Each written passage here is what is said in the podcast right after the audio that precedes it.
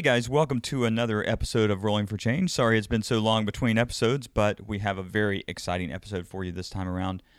I have been wanting to, for some time, get in touch with people who run game conventions, and this time around we have our good friend Ward Batty, who runs at least three of the game conventions and uh, a very long running game meetup here in Atlanta, Georgia. Uh, those three conventions are Game Fest and Gamerama, two Game Fests and one Gamerama.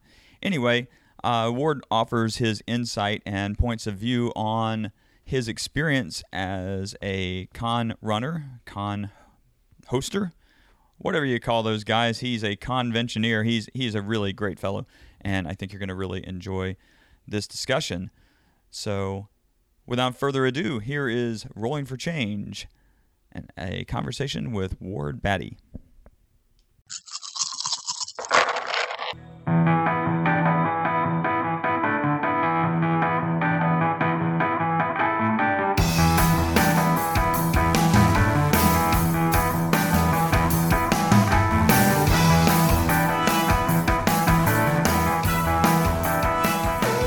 Welcome to Rolling for Change. My name is Woody Harris. I am joined by my co host Brian Peace. Hello. And we are also joined by my good friend Ward Batty, who has been instrumental in uh, taking care of our gaming community here in Atlanta. Hello. Thanks for having me. Uh, thanks so much for, for joining us, Ward. It's uh, it's been exciting to get to know you for the last. Uh, when did I start going to Game Fests? Maybe 2012, I think. So uh, maybe you could just give us a little introduction to who Ward Batty is. You've got a huge geek history, and uh, maybe people would like to know a little bit about you before I start grilling you for information. My, uh, I used to co-own Dr. No's up in Marietta with Cliff Biggers. He still has the the store up there. I sold out my interest in 1999, but he and I and another guy bought Dr. No's from the guy who owned it, uh, a fellow named Artie Decker. I always like that name. That was a good name. That is a great name. And that it is. Uh, and that was back in '82, I believe. And so uh, I was like 18 when we bought the store. Wow. my dad took out a second mortgage on the house, and I had to stay at home until I was in my early 20s so that all the money that came in could go towards paying off uh, my share of the store. But but I was able to finally get a place on my own in my early 20s. But and so for so listeners, Doctor No's, Doctor No's is um, a comic shop. It was primarily a comic shop at the time, right? Yes, Doctor No's was primarily uh, well. When we bought it, he uh, it was mostly a used bookstore. It also carried used records. Um, we expanded the comic section, and Artie also did anything he could buy cheap and sell for more money he carried. So when we bought the store he had used blue jeans. He had a small section of used motor oil. Basically anything he found cheap on his travels and would bring back and, and he could turn over for a profit. But we did uh, we were mostly books and comics and records. And over time the used books and the records sort of petered out. Yeah, Okay. whenever I and then we started became going, comics and games yeah, when I started going to Dr. No's in the '80s, whenever I was about 13 or 14, it was ha- it was a small store. Half of it was used books. The other half was comics, and there was a small nook that they just started getting some games in.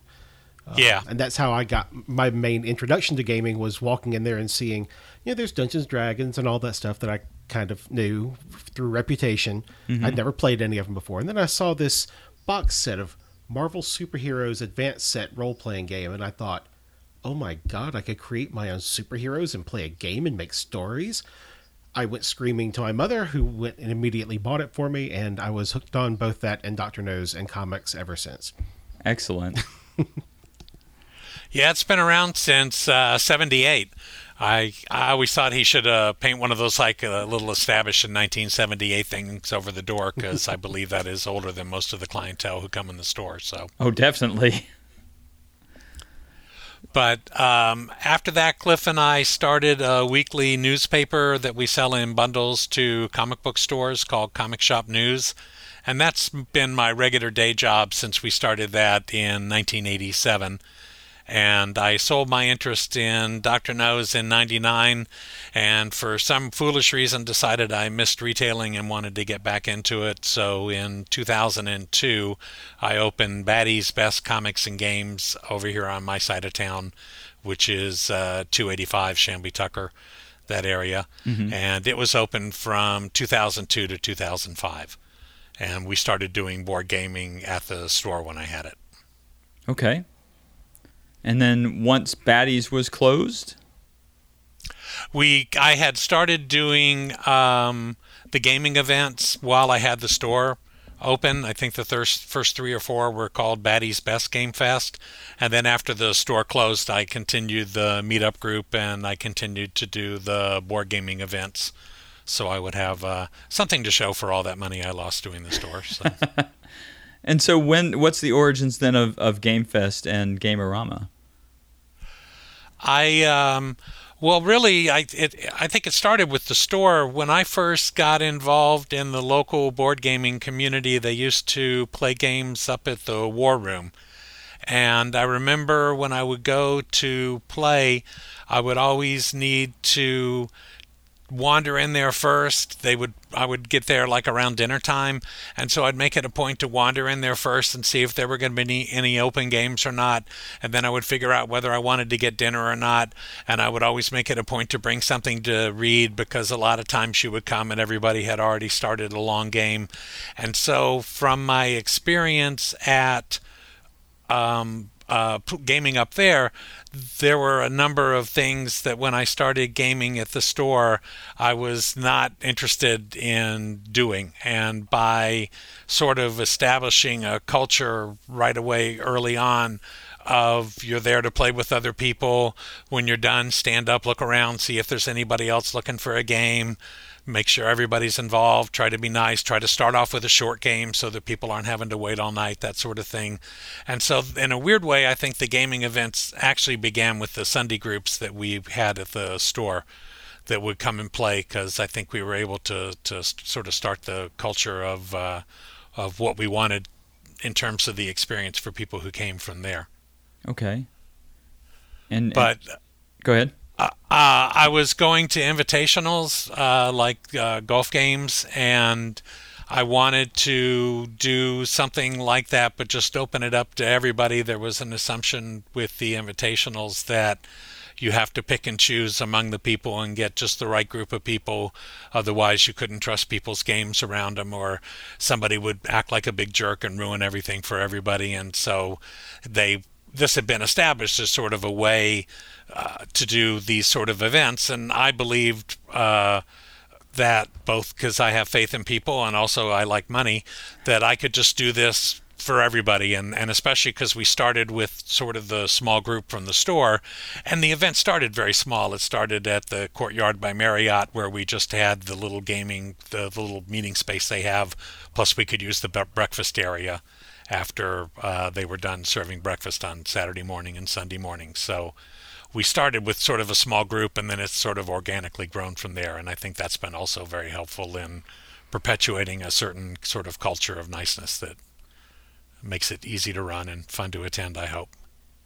Well, yeah, definitely on my end. Uh, so you started out at the courtyard at Marriott. That's where the that's the first place I think I went to for uh, Game Fest was at the courtyard. Probably not. We weren't there very long and I started them in 2003. There's actually a list of all of them at the GameFest website. So it lists the when they were and the dates and which hotel. But we were at the I couldn't even name them all because it's been like 14 or 15. But after the courtyard from Marriott, we moved across the street to Comfort Inn, something like that. And that was a bigger room that we could use, except they had a church that met there every Sunday morning. And so we could leave the room set up. They would set the room up and they would have their church in the middle of all of our games on Sunday morning, but we couldn't get in the room until 1 p.m. Uh, after church let out. And so that was the the second hotel we were at, and we've sort of slowly clawed our way up into uh, bigger and nicer digs over the years. I, I like you're the, thinking about the uh, the Marriott near Perimeter, where yeah, probably uh, the one over off of um, the one that I remember going to was over off of It's right there in Marietta, actually. I can't remember the name of it. Oh, that was the DoubleTree off of Windy Hill. All right. Yeah, that's right. Okay. So I, I, like the idea of, of a preacher coming in and, and asking people to turn to page five of Catan and. so th- this thing's been running for a little while. Then uh, you said fourteen or fifteen years. Is that right? Um. Yeah, I guess so. And what's your max attendance at this point? Because you've really kind of pulled the community together. Oh well, that's nice of you to say. Um, I think around three or three fifty. It's because I take walk-ins and a bunch of people. You know, I bring blanks so people can make their own badges and stuff. I'm never quite sure. Okay. Exactly how many we have, but I would say 300 to 350 is is sort of uh, uh, a big attendance for us these days. And then that's for Game Fest. Gamerama is smaller, bigger? About the same. Maybe slightly bigger if when I was able to sell the one day memberships for Gamerama we had a bigger head count for sure. Okay. And for those who are listening, Game Fest and Gamerama, as we said in our last episode, are both local conventions. They are run by Ward, and uh, these happen Game Fests happen about two times a year with the potential for something else in the future. And Gamerama happens, as far as I know, one time a year. And Gamerama is, as far as I can tell, that's more dedicated. That's like games as a, a larger genre than just tabletop games.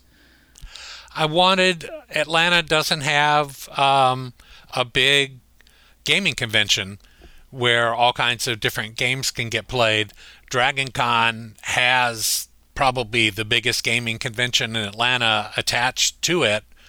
But if you're coming, and, and I, I like Dragon Con, I've been to Dragon Con. I've lived here in Atlanta my whole life, so I've been going to Dragon Con since it was the uh, comics and fantasy fair back in the 70s. But it uh, it's it's a lot, but if you just want to play games, if, if you want to go to the panels and everything else and, and take in the whole Dragon Con scene, I think it's a great thing to do. But uh, if you're just going for the games, then it can be a lot to have to go through with the parking and, and the costs and everything.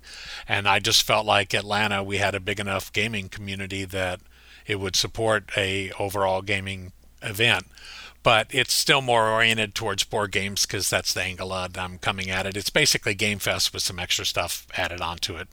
Okay. But we do tournaments, and I really the the thing I want to do with Gamerama is I'm trying to sort of channel and unleash the collective energy of all the different gamers in the area, and my two things are what do you want to see and what do you want to do, and and try to figure out events that people would be interested in participating in or just allowing people to do stuff that they would like to do. Okay. Are are you meeting your vision? Like, is this what you saw when you started creating these conventions? Is what we do at those conventions what you saw in your mind, like when you're trying to piece together what this was going to look like? I would say so for the most part. I mean, really, my my goal early on was you need at least eighty. I feel for something like this, if you get fewer than 80, then the games, when they break up, a lot of times there's not a different group of people starting up another game at the same time, that's part of why I quit doing the events in Chattanooga. Is the attendance just got low enough that I felt like there wasn't really enough people to circulate. and It wasn't making for the for the best sort of event. But really, I've never had any giant plans. Uh, if Gamerama gets bigger, that would be fine. But really, especially for the last I don't know five six years.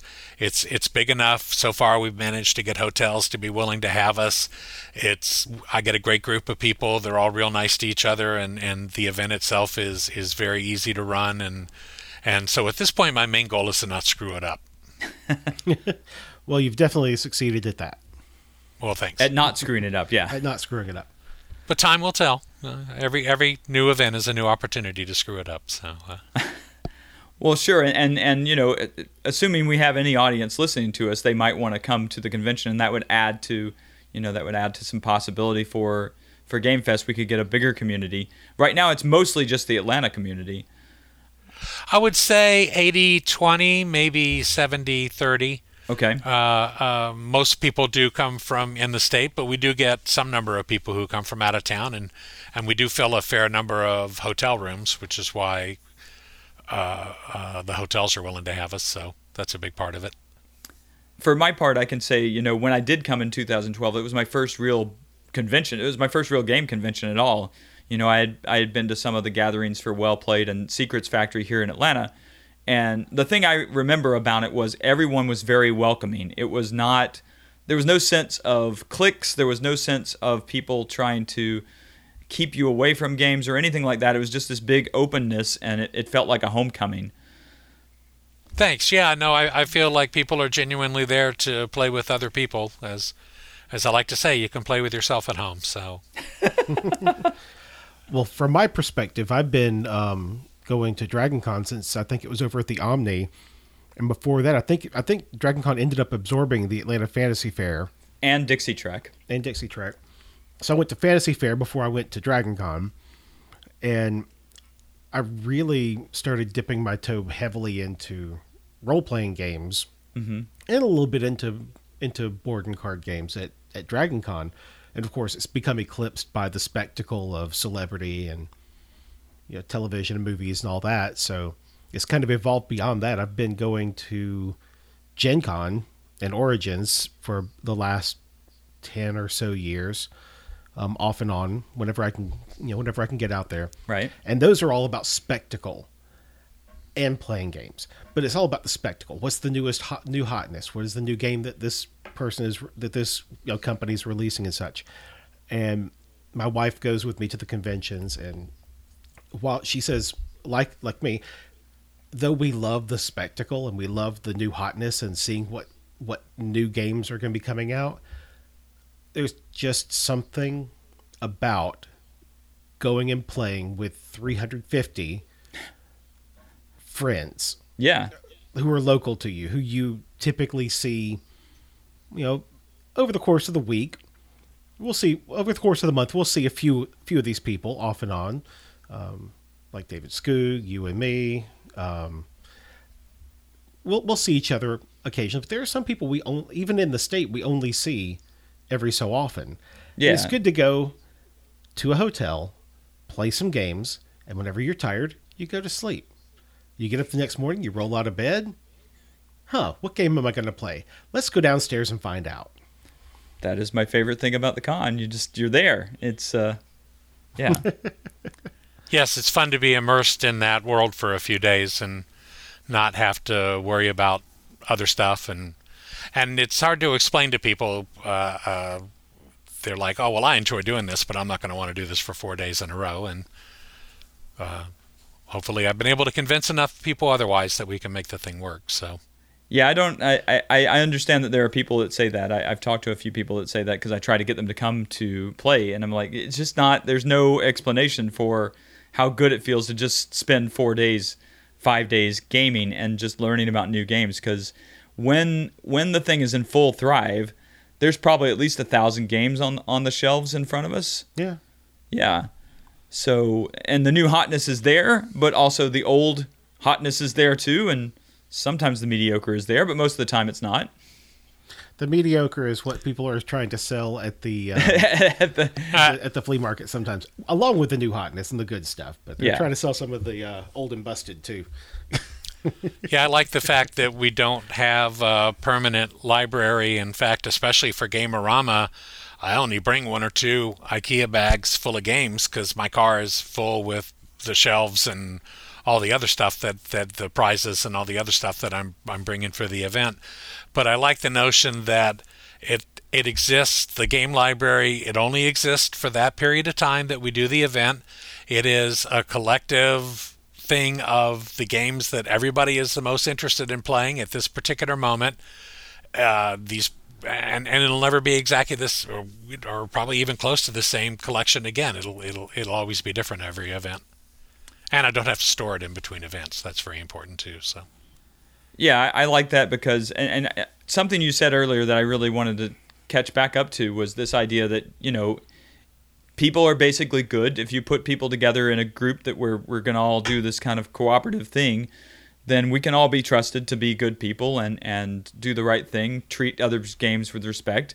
There's only been a very few occasions that that has not been true for my experience, and it's it's so little that it's not something where I would not bring my games uh, for other people to play. So Yeah, I, I feel very fortunate that people are, are willing to bring their games. If anything, to be honest, we probably get more games than we need. Finding space to put all the stuff out that everybody wants to bring is often more of an issue than finding space for the people who want to play games. But uh, it's great that everyone's so generous. And I, and I tell people if you don't feel comfortable leaving it out, or if you want to put it underneath at night, or, or whatever you want to do with it, uh, I get far more games that are left that nobody ever claims than I do people who get in touch with me and the game has disappeared and, and they can't find it. And that's not to say that games never disappear. Uh, either people don't notice or, or they don't get in touch. But the one or two times that it's come, to be honest, I just bought them. Uh, I found a copy of the game on Board Game Geek and just bought them a copy because I'd rather do that as rarely as it happens and not have to have a library system because that would be a drag. And I love getting to meander in front of them and, and just see what strikes your fancy and see what everybody wants to play. Yeah, and I think we have such a community at our gatherings that there's like we all police ourselves also. You know, if there's new people coming in, hopefully we're really kind to them, we invite them in, but also at the same time we probably police that a little bit, you know, to make sure that people are treating people's games with respect. Well, not only that, at the end of at the last day of every convention, there are a batch of us who just stay until the bitter end and we walk and look underneath all the tables as they're taking them down to make sure there are no bits left and we post and make sure everybody gets their game components back if we can. Yeah. Yeah, I really uh, appreciate that because I'm usually home in bed by then. So yeah, uh, for instance, a friend of mine left a tube behind. Unfortunately, she was wise enough to put her name, phone number, and address on it. But I got in touch with her on Facebook, took a picture of it, and I said, "You know, are you missing something?" She goes, "Oh my God, I was wondering where I left that." She left it right next. She left it on the floor near my games, and I happened to see it, picked it up, and it is currently in my car. I'm holding it hostage. She'll she'll get it back whenever she you know pays up the ransom. people bring me phones, people bring me purses, people yep. bring me computers. It's it's it's almost a curse that people feel so relaxed when they're in there that they sort of are not quite so as, relaxed uh, that they don't they don't take care of their, they don't they get their own stuff. Well, a little bit, but that's all right. Yeah. So far, that, that I know of, nothing too valuable has gone missing from anybody. So I feel like you have been in the game community, well, obviously for much longer than I have. I can say that I did start at the War Room. Actually, I started with Dagger, but that's a long time ago. Um, uh, so for those who are listening, D- Dagger was the Dragon Alliance of Gaming and Role Playing, and that was here in Atlanta way back when I was a teenager. Uh, but I I didn't really discover the world of, of tabletop gaming until I discovered a couple of the groups around Atlanta here that, that are connected to Game Fest. Um, but the the thing I want to kind of know from you is since you've had the, the opportunity to see the changes in our community um, over the years and uh, ultimately you've seen the growth of the game industry over the course of the last 10 years because it's been continually growing since I got into it. Um, what are some things that you've seen that I don't know? So bringing it back to the, the theme of rolling for change, we look at how games transform people, how they transform communities, how they do really positive things in people's lives. So I guess what I'm looking for is looking at across the swath of time that you've seen in gaming, what are some things that you've seen that maybe bring that into view, that transformational side of things? I've been before I was involved in board gaming, I was involved in comics. Um, and I was also involved in science fiction fandom. Strangely enough, not really because I read very much science fiction, but I ended up just making a bunch of friends who went to science fiction cons, and I got involved in uh, APAs, which are Amateur Press Alliance. Uh, you would print up 30 copies of uh, your apazine and you would send it all to one guy who was known as the central mailer and he would collate all of those together and so you would get in return one copy each of all the different apazines that people had created. And basically it was the internet for 30 people before there was an internet. It's a wonderful training ground for social media because I, unlike you guys, well, unlike everybody on the internet, I made all my horrible, awful faux pas on 30 copies of Ditto, which may or may not exist anymore and can't be archived, or well, they could be, but nobody bothers. But I got involved in, in all of these different fan- fandoms, and I have always been someone who, if you put me with a random group of people, I am not the social gadfly that is before you now. I tend to be more uh, uh, circumspect. I have always found the most success socially. I find my people. I find people with whom I have something in common, be it comic books or, or, or science fiction conventions or the APBAs or board gaming or whatever. And then once I find my people, I find it a lot easier to make friends, socialize, uh, sort of find, get myself ingratiated in, in, into that group.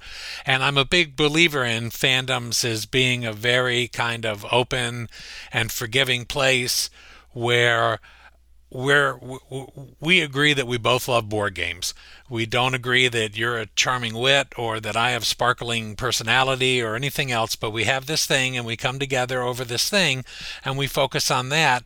And then over time, we find the other things about each other that, that is appealing and that we like but it's nice because I think it's just a big sort of social safety net for people in that you're going to come into this situation and you might be dealing with people that you don't know, but we're all going to do this thing that's really familiar to all of us and that we all really enjoy and that's sort of a safe, comfortable thing that you've done a lot of times in different situations before. And so it's not going to be so challenging to, to get through it and I mean, we all know people who you've seen over the years who've been coming to Game Fest who perhaps were sort of rough sledding when they first came in and maybe you avoided playing with them or or stuff like that. And you can see over time and you know maybe them getting their meds straightened out or whatever but they really start to seem to fit in with people better and and you can really see them become like more confident and really grow as people.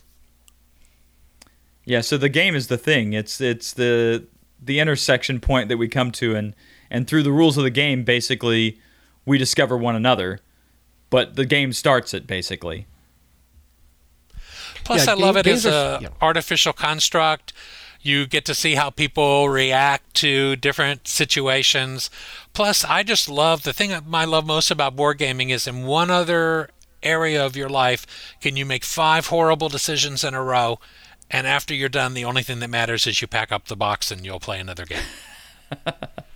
I love trying things that probably won't work just for the fun of seeing what'll happen. Because games give you the freedom to, to do that, because in the end, it doesn't matter. Yeah, one of the things I I really like about board gaming is you know, I, I have friends who have come to gaming with the express purpose of winning the game and then they start kind of transforming into understanding that the game is not a thing that you win or lose. It's a construct around which you can be social. And there are a lot of lot of people a lot of my friends who I know who are not that comfortable playing what my wife calls the social game where you just sit and chat with people just to be chatting with them. So putting something in between them that can absorb their attention and give them a reason for sitting down with three or four other people and having a conversation because they're all playing the same game. Not because I'm sitting here having a conversation with you, which puts a lot of pressure on you to be entertaining, to be witty, to be, you know, social. Mm-hmm. When social is not your thing, you put this game in front of you, and whenever you have nothing to say, there's not an uncomfortable silence. You're trying to figure out your next turn no one has to talk because you're looking at the game. And then somebody comes up with something good to say and you can chime in on it. And you don't feel that pressure to constantly have something to talk about. Yeah it, it provides a really good atmosphere for people to slowly dip their toe into the social water. If they if they if you can get games then you can get the social thing afterwards and different people come to it for for different reasons. And in the end I just want to sit down with you and have a good experience playing the game. And if you're all about winning it and and, and you're very intent on that as long as you're sociable enough and and and don't you know act, act wrong uh, I'm I'm happy to sit there and, and play the game with you. Uh, I like you better if you laugh at my jokes but it's it's not required. Well, and I've seen you provide some really good boundaries for others who may not always uh, may not always have those limits to themselves when they come to the game table, and I've always appreciated that. Right. I feel that I can get away with a, a, a little bit of that. Plus, I, my, my only interest, I, I genuinely is, is, is just everybody having a good time, and and and I want people to fit in. A lot of times, people don't realize the thing that they're doing that in the end will make people not want to play with them, and they shouldn't just have to wonder when I can really tell them. So, uh, but yes, I'm, I, and, and I'm very direct with people, which is is is blessing and a curse, but can be helpful at times. And I do a lot of because of the the meetup group that I've had. Um, which started at the Loop, and we ended up over at Jason's Deli on my side of town. We don't get a ton of people anymore, but from that, I sort of have um, uh, persona is not the right word, but when I'm when I'm teaching a game with people, I want to keep the game moving because sometimes games have a tendency, especially with new players, to bog down. They get worried about their turn or whatever. Some people are just really slow. And I'm willing to, to say at some point, this game's supposed to take 30 to 45 minutes. This game's not supposed to take an hour and a half. We really should play it faster than this because uh, if it drags and it takes all day, that's not fun for people. And, and I want the experience to be good. And I also came from a retail background. I want you to like the game. I don't care about winning. I want you to have a positive experience on the game, so hopefully you'll buy the game. And while I'm not in retail anymore, I still come from that orientation. Yeah, you're still selling games ultimately. Right. And selling the experience, and to be honest, uh, facilitating people's ability to game is more fun and rewarding than trying to sell people games. So, yes. One of the things I've noticed, I'm not sure if this is the first year that you've done this, but um, one of the things you've done to kind of facilitate that, I noticed, I've seen this starting to pop up at a lot of conventions, is the um, players wanted, mm-hmm. teacher wanted signs that people can get a box, go sit down with a game they want to play, and put a sign up, and people will just see the sign and walk over and become a player or go and help teach the game to them.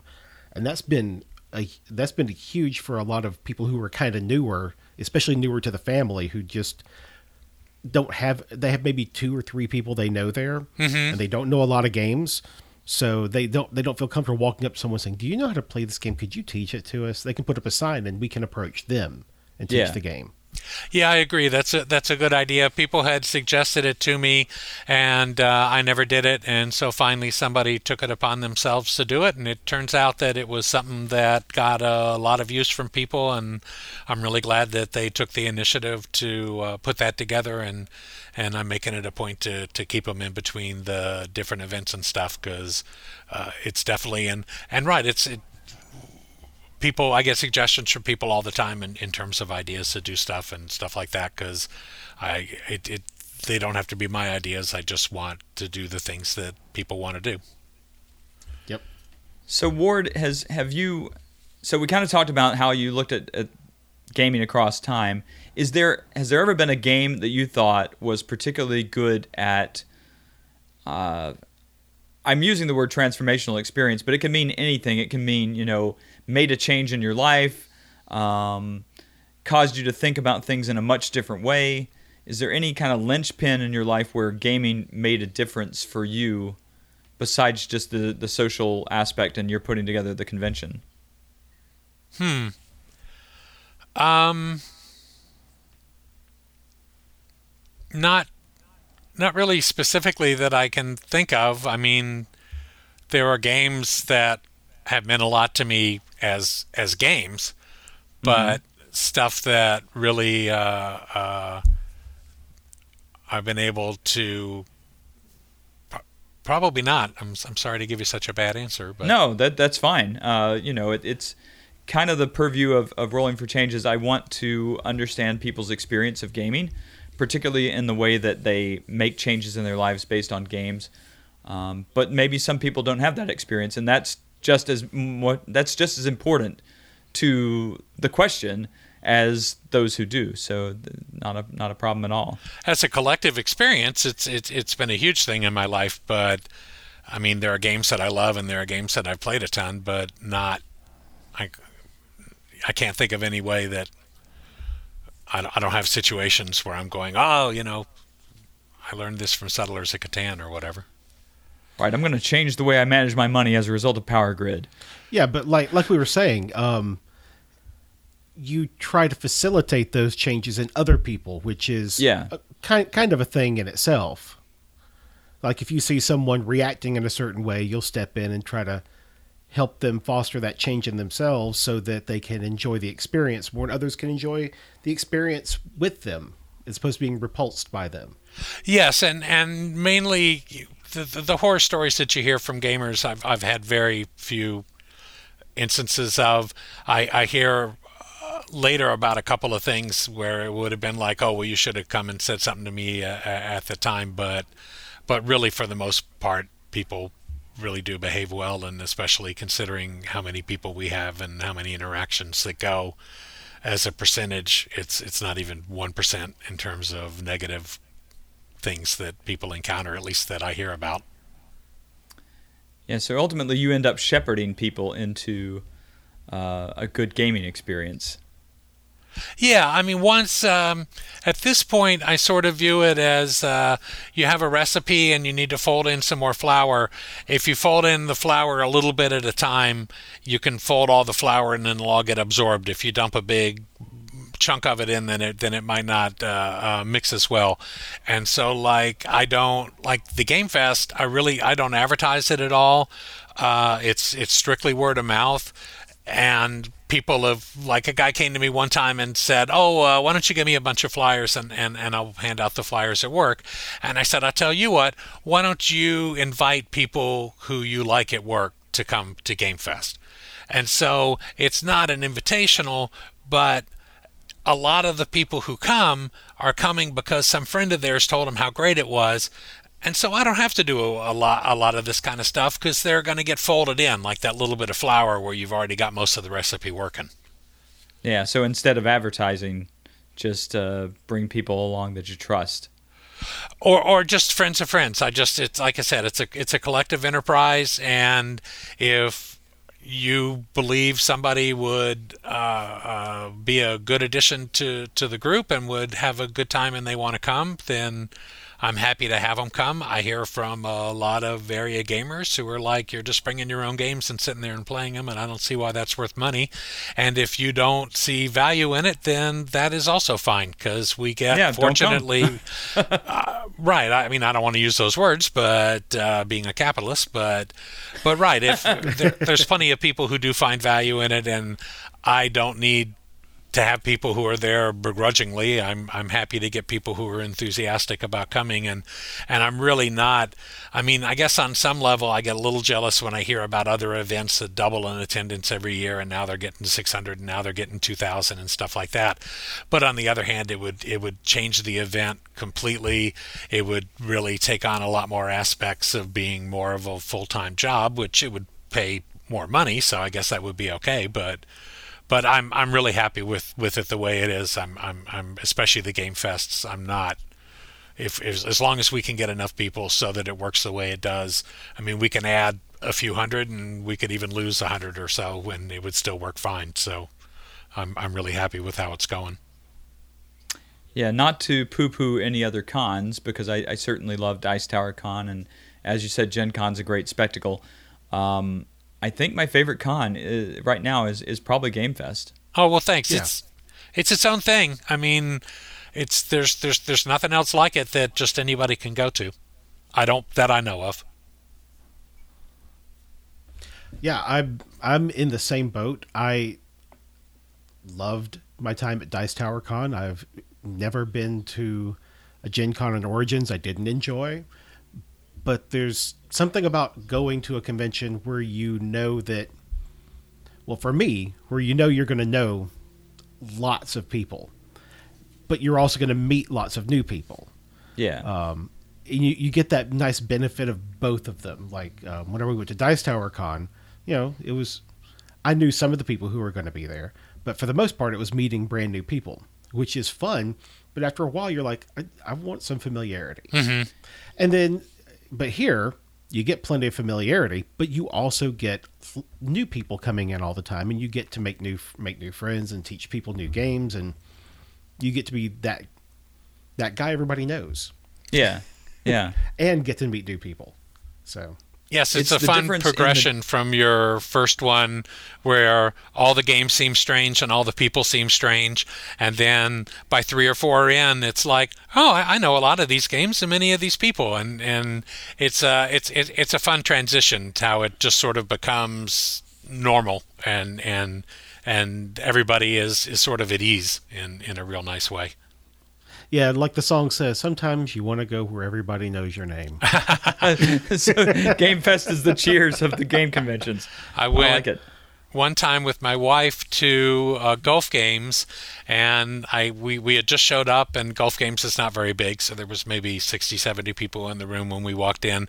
But as as we walked in, um, a bunch of people in the room turned and looked up, and all at the same time they all went Ward.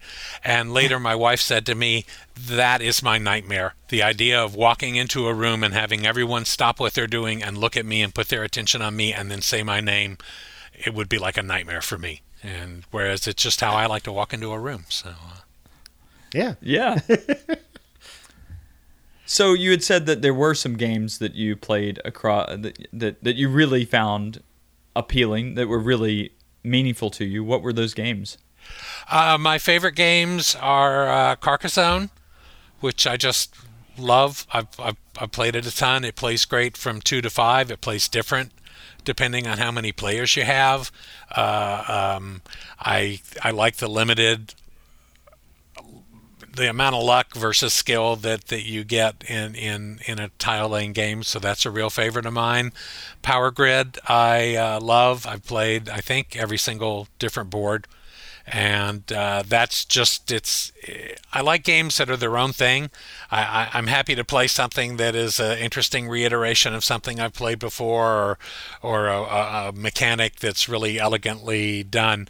But when you get something that, that is just not like anything else, uh, that's that's always uh, very appealing and and Power Grid because it's it's it's like an accordion.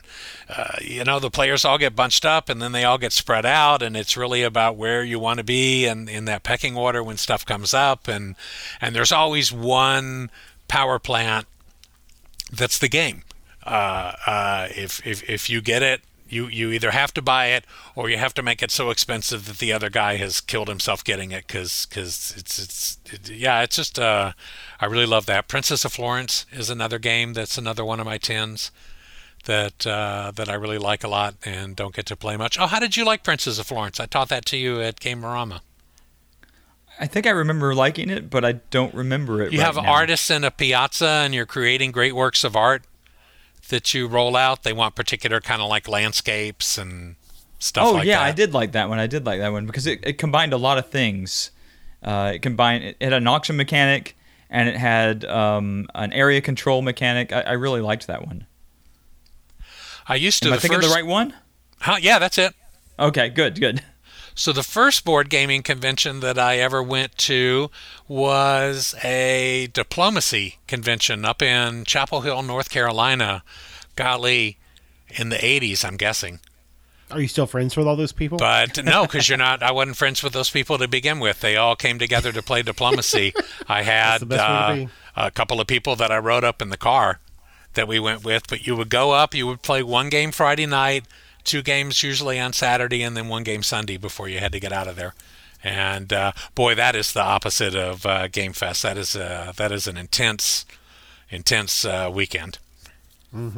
I would bet. I have not played diplomacy, but I, I understand that that's uh, that's a lot of challenge for your social skills. Yes. Now you have to be playing with people who want to play it.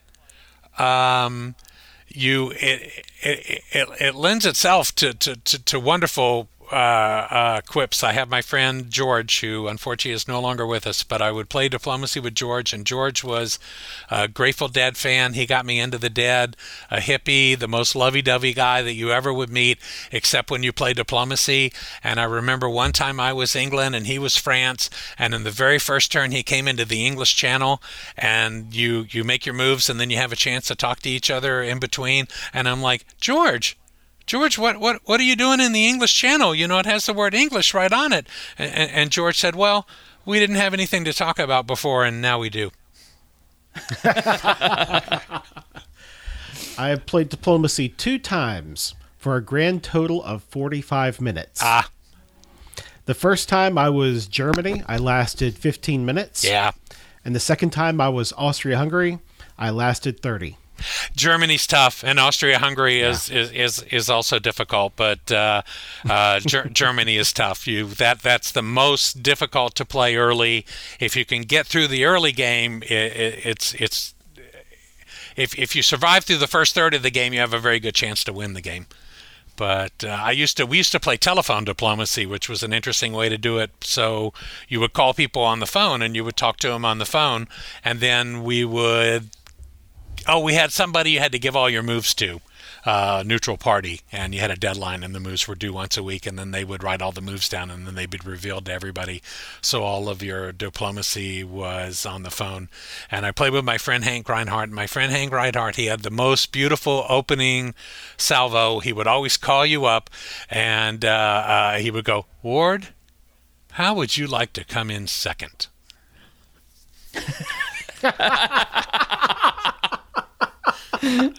That's fantastic. he was Germany one time and he had just killed us in another game and we're starting this other game and I got on the phone and I really thought I had it worked out.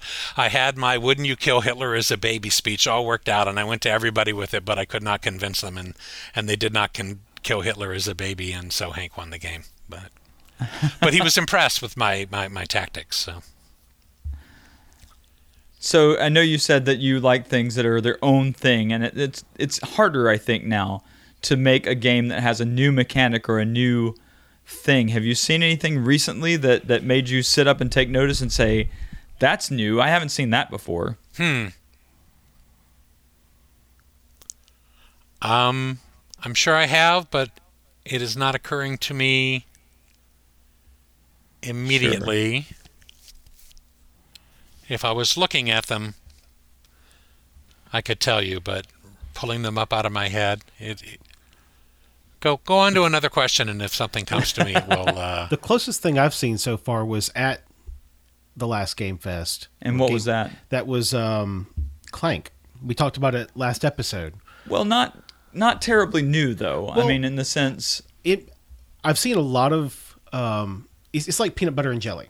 yeah, I've seen a lot of deck building games, yeah, and I've and every deck building game is about building your deck to build an engine, and that's it. And I've seen board games where you're ex- exploring a dungeon with a spatial aspect, but I have never seen so far a deck building game that had a spatial aspect to it. Well, don't miss um, trains. Trains, kind of, but this one is this one. This one know. definitely has more life to it. I think. Yeah. It's definitely more thematic because you are literally using your cards to allow you access to deeper parts of a dungeon and Yeah. you're using them to gather abilities and and you have a physical character running around the board using the deck that you're building. So it's it's not a new thing, although deck building is relatively new um, still. Well, it certainly caught my attention. Uh, the the newest, I don't know, thinking about new mechanics. That's really hard. I looking at my shelf right now. I think the newest like new mechanic I've seen was maybe five tribes, but that's still like that's almost a rondel kind of thing that that we've seen in a lot of games. I thought that Orleans was a very novel approach to deck building. I really like the idea of instead of having a deck of cards that you're cycling through, throwing everything into a bag and pulling stuff out of it. Uh, I I could see that as a mechanic that other people could utilize in some interesting ways. Yeah, I can see that too. The Orle- Orleans is another one of those that have hit my top ten in the past couple of years. Yeah, it might be a ten for me. I've, I've, I've it's definitely a favorite of mine from the last couple of years. I just find the whole act of pulling the stuff out of the bag and seeing what you have and figuring out what you can do with it to be entertaining. and you need that. I mean, I think we were talking about this at Gamerama, where if you break it down to its biggest, broadest strokes, a lot of games you're you're doing something to get stuff, and then you're doing something with the stuff that you get. And uh, in the case of Orleans, the thing that you're doing to get stuff it's like a little tiny mini puzzle that you get to keep doing over and over again, but I find that little mini puzzle entertaining to do. Uh, like in the same way as um, uh, gold, where you're mining stuff, you, you have gold mines. Mm. Gold West? Gold West, Gold yes, West? thank you. It is Gold West, okay. Yeah. And that thing, you know, the little mancala thing there where you're dropping the things down and then you have to take the whole group mm-hmm. and redistribute it, and what comes off the end is what you get to spend. I thought that was uh, an interesting uh, thing to pick stuff up. Like Macao, Macao, I love the thing you do to get the stuff but the stuff you do with the stuff that you get is not as interesting to me. That's that's why, like for me, a lot of Stefan Feld games have great aspects to them, but they don't completely hang together completely as a mechanism, like a like a watch. You know, it's it's there are aspects to it that are brilliant, but the whole thing is not always as fine tuned as it could. Uh, for me, that's why Burgundy is my favorite Stefan Feld game because I feel like that's the one where all the pieces come together the best. Yeah. Feld is the one who has frustrated me so much that I changed my life around Feld. How so? Uh, but back to uh, Trajan, my yeah. origin story, because Feld uh, he made this really complex set of choices, and it was clear to me that there was like maybe twenty or thirty paths to victory in front of me. My little brain shut down. It was just like I couldn't really make sense of you know, I, have made this, this I've made this comparison before when talking about, you know, you walk into a grocery store and you see like 20 bottles of ketchup and you have to decide which bottle of ketchup to choose. Just that breakdown moment of trying to make the best decision in the midst of a lot of good decisions is what forced kind of a feedback loop for me to say, you know what, my in my my connection with the game is what's causing my sense of stress about the game it's the things I believe about the game that make the difference to me. And if that's doing that to me, it's probably doing it to other people. And so the way that Stefan Feld put things together, it may be really frustrating for some people, and it should be really frustrating for me since I'm colorblind and he doesn't seem to care about colorblind people that much. uh, but what it does for me is that that sort of multiple paths to victory kind of way of looking at things forces me to pay attention to myself and I don't know if that's a byproduct that he expected to come out of his games, but for me, it's definitely something that I see in most of his games because when I'm proposed with a, a, a multiple path sort of situation, that's when I have to look back at myself and see what it is that I'm getting upset about. Hmm. You know, a few years ago, I decided that I would play board games intuitively. And uh, that has, I believe, worked out well for me, not possibly for my win loss percentage, but I don't spend a lot of time counting or paying attention or, or thinking very deeply. I feel like I am operating on more of a subliminal level that uh, the instinctive decisions that I make will possibly work out, and I still win my share. I don't know if it's as many as I could win, but I also am not the most competitive guy in the world. But but I find that that whole attitude of that I would just play intuitively has uh, been sort of relaxing and freed me a little bit. There's a little bit of zen to that. I mean, maybe uh, maybe the way that we play a board game is to get out of our own way. That's not easy to do, but that was what I had to do for any Stefan Feld game. I had to get out of my own way. Before I let you go today, Ward, there's a question that someone sent, and I thought it would be a good thing for uh, a group of us to talk about. Uh, there's a gentleman who's been listening to Rolling for Change who has said that he's trying to use games to teach any number of skills. And the question he came up with was that uh, he was looking for games that identify logical fallacies. Ooh. Now, I, the only thing I could come up with when I was thinking about it, and maybe I'm not thinking about this right, is a logical fallacy is when two sets of information can't exist at the same time.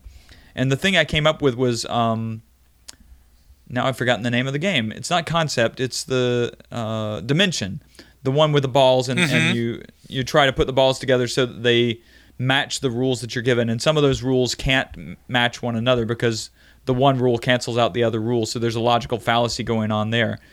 He suggested um, I Dark Overlord, which I don't know anything about, but I was wondering if you guys have any ideas for what would be a game that illustrates the idea of logical fallacy.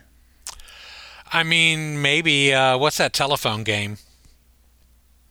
The part, Telephone game. yeah, the party game where you write stuff down. and- Telestrations? Or telestrations. yeah.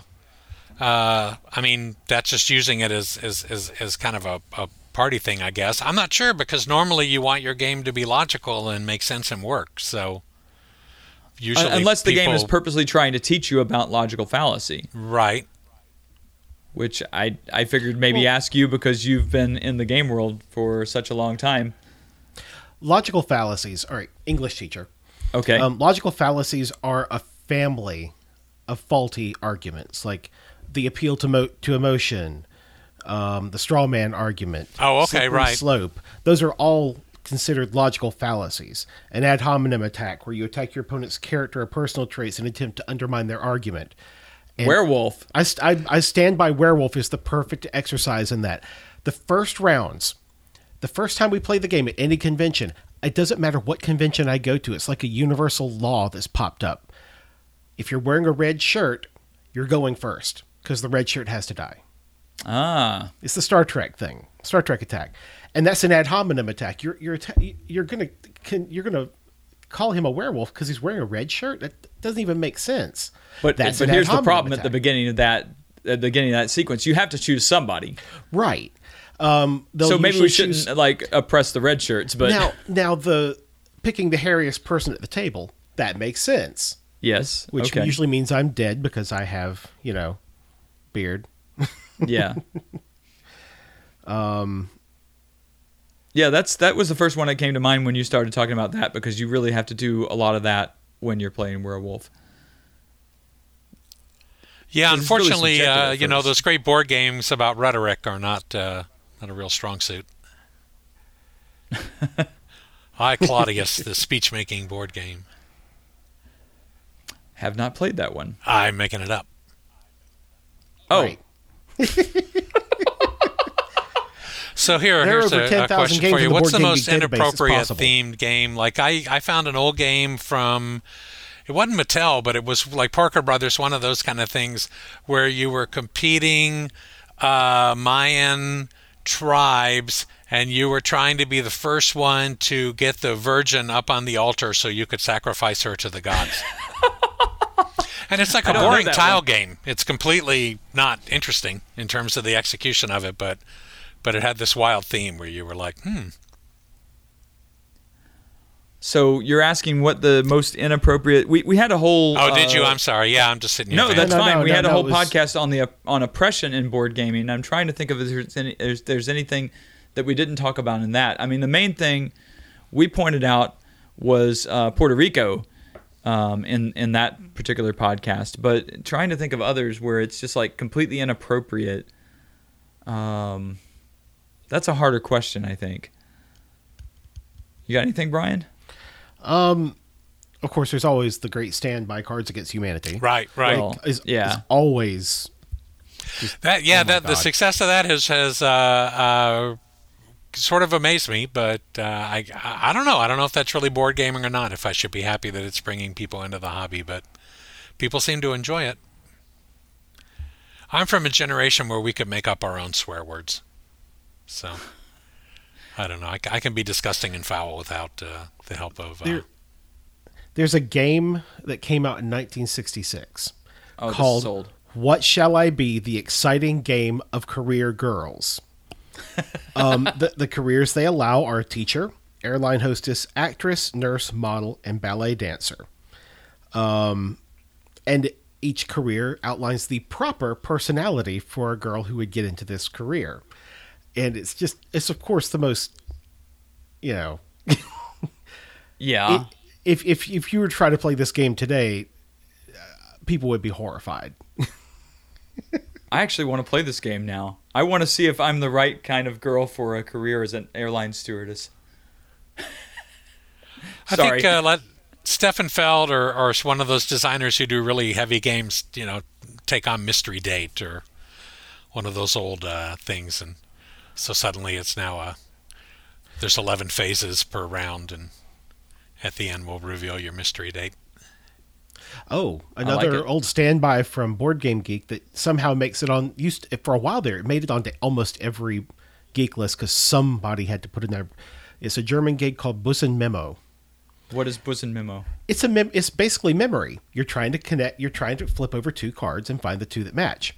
Okay. Except the cards are right breast, left breast, Oh. and you're trying Oh, to right. connect two of them together. Yeah. Yes, I remember the year that There's came an out at inappropriate Essen. game. Yeah. Yeah. It was it came out in 2003, so it's actually kind of recent. That is kind of recent. Okay. All right. I didn't know about this one before this, but that that one sounds pretty inappropriate also. Yeah. Sorry, I didn't mean to take your conversation into the No, gutter. no, that's that's fine. Like No. I said, we're all relaxed here. We're just trying to have a good time. Um, so Oh, Ward, if Another one that came out from uh, White Wolf Games that is now completely gone is uh, Pimp the Backhanding. It was a card game where you you had a, a stable of hookers, a, a, a card, several cards in your hand who Mm-hmm. were hookers, and you were supposed to get the most money made over the course of the night by playing them. I guess you could best, the best word is appropriately, um, playing them so that they can gather the most money, and you can also backhand other people's to give them black eyes and make them less desirable. That's, that's terrible. It's, uh, yeah, I got a free copy of it because I used to do demos for them, and I had it just as an this is the most horrible game. There was the sad part is there was an actual game in it, and if it had a different had had a different theme, well, they used that theme for a purpose. They wanted to raise that. they wanted people to to wake up and pay attention to it. Yeah. So maybe sometimes you make a game that's completely inappropriate just to get people to react to it. Well, at the time, they were making a lot of games that were quote unquote pushing the edge Yeah. just to see if they could get a rise out of people. And it worked. Don't know a that's, if that's what we need for our, our culture right now. I don't know. Okay. Well, um, Ward, if, if people wanted to get in touch with you, if they wanted to learn more about Game Fest or anything else, where could they find you? Um, AtlantaGameFest.com and also GameOrama.com. You have to put hyphens in there, but if you put Gameorama Atlanta or Atlanta Game Fest into Google, uh, the the sites should pop right up. Uh, that's probably the easiest place to reach me. I also do a meetup group, uh, which we've been doing, like I said, since the store. We've done like 350 meetups. I, I meant to make a big deal out of it when we hit a round number, but we got busy and I forgot about it. But that thing has chugged along very well, and it's great because it happens whether I go to it or not, which is why it's been going for all these years. It's it's it's not a huge turnout. We get maybe 20 or so, but it's a nice group and we get new people cycling through, so that's fun. One thing I did want to mention about Game Fest that I do think makes it different from other groups is that we get a lot more women. And I think that helps a lot with the vibe and the sociability and just sort of the general demeanor uh, of the events. You know, I did the uh, couples discount and, and I do a family pass, which I don't think anybody else does, to be honest. I picked it up from the invitationals, but I'm not sure if there's another game event that, that even does it that way. And and I think that's worked out really well because it's a lot of guys would start off kind of getting the couples membership so they could bring their girlfriend, and, and then they ended up having a good time with it. And uh, I, I think half the people at Game Fest are women, certainly 40%, I would say, and, and I think that's been a really positive thing. Yeah, Okay. my wife's definitely enjoyed it because whenever she first started getting into gaming after we first met, um, took her to a few game meetups, and the guys would always be like, "Well, here's a game you could play, but you know, your wife might want to play this little cute bean game over here." She's like, "No, I, I can handle Dominion. Come on, Right. Right. um, and she doesn't get that at at at Game Fest or Gamerama. She whenever she comes in, well, for one thing, everybody kind of knows her because you know the two of us kind of show up in our sickeningly adorable couples T-shirts, and but along with that, we she and I almost never play games together because she's off playing with somebody else, and I'm all playing with somebody else because we see each other every day, and everybody kind of treats her as an equal, and she really appreciates that. It's, it's one of the nicer things about our community. Good. I'm glad to hear that. Yeah, I mean, we started as a couple, so I it, it's never really. I mean, I, I, recognize it now that you've said it, but I, have never really felt. I've never felt that it was a you know just an all male thing or anything like that. It's always felt like it's, just a community of people. So, yeah, okay. Well, I, Ward, I want to thank you so much for joining us. Um, it's been very enlightening, and hopefully, uh, our listeners at least a few will come and join us at Game Fest. We would love to have you there. I hope they do. Like I said, we get a we get a wonderful group, and it's been a great thing. And and I'm always pleased uh, that everybody's ready to to do it all again when the new one comes up. In fact, really, it's always surprising and delightful how much enthusiasm uh, people have for the events as they roll around. They really they're they're just always ready to go. It's always a, a treat. Yep, counting the days. All right. Well, thanks so much. Uh, and for you guys who are listening, if you'd like to contact us, you can contact us. Uh, our email address is gamers at rollingforchange.com. And our Twitter handles at roll for change. I made a mistake last time and said at rolling for change. It's just roll for change. Twitter will not take a longer Twitter handle than that. And don't forget our guild on the on the Board Game Geek website. That's right. Look for the one that actually has the. We they still haven't fixed it yet, so there's still a second one out there. Um, so look for the one that has our symbol, which is our um, homage to um, Pink Floyd. Yes, the the Rolling for Change uh, uh, logo that we created. So yeah, let check check in with us. Let us know what's going on. Also join us on the Geek Therapy Network. We are a proud member of the Geek Therapy Network. We have a uh, Facebook group now for Geek Therapy fans.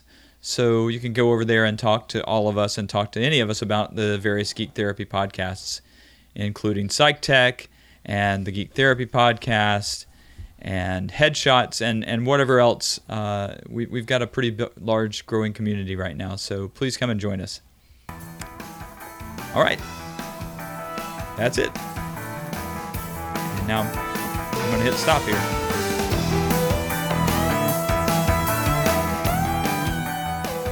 You've been listening to Rolling for Change, episode number 8, a conversation with Ward Batty.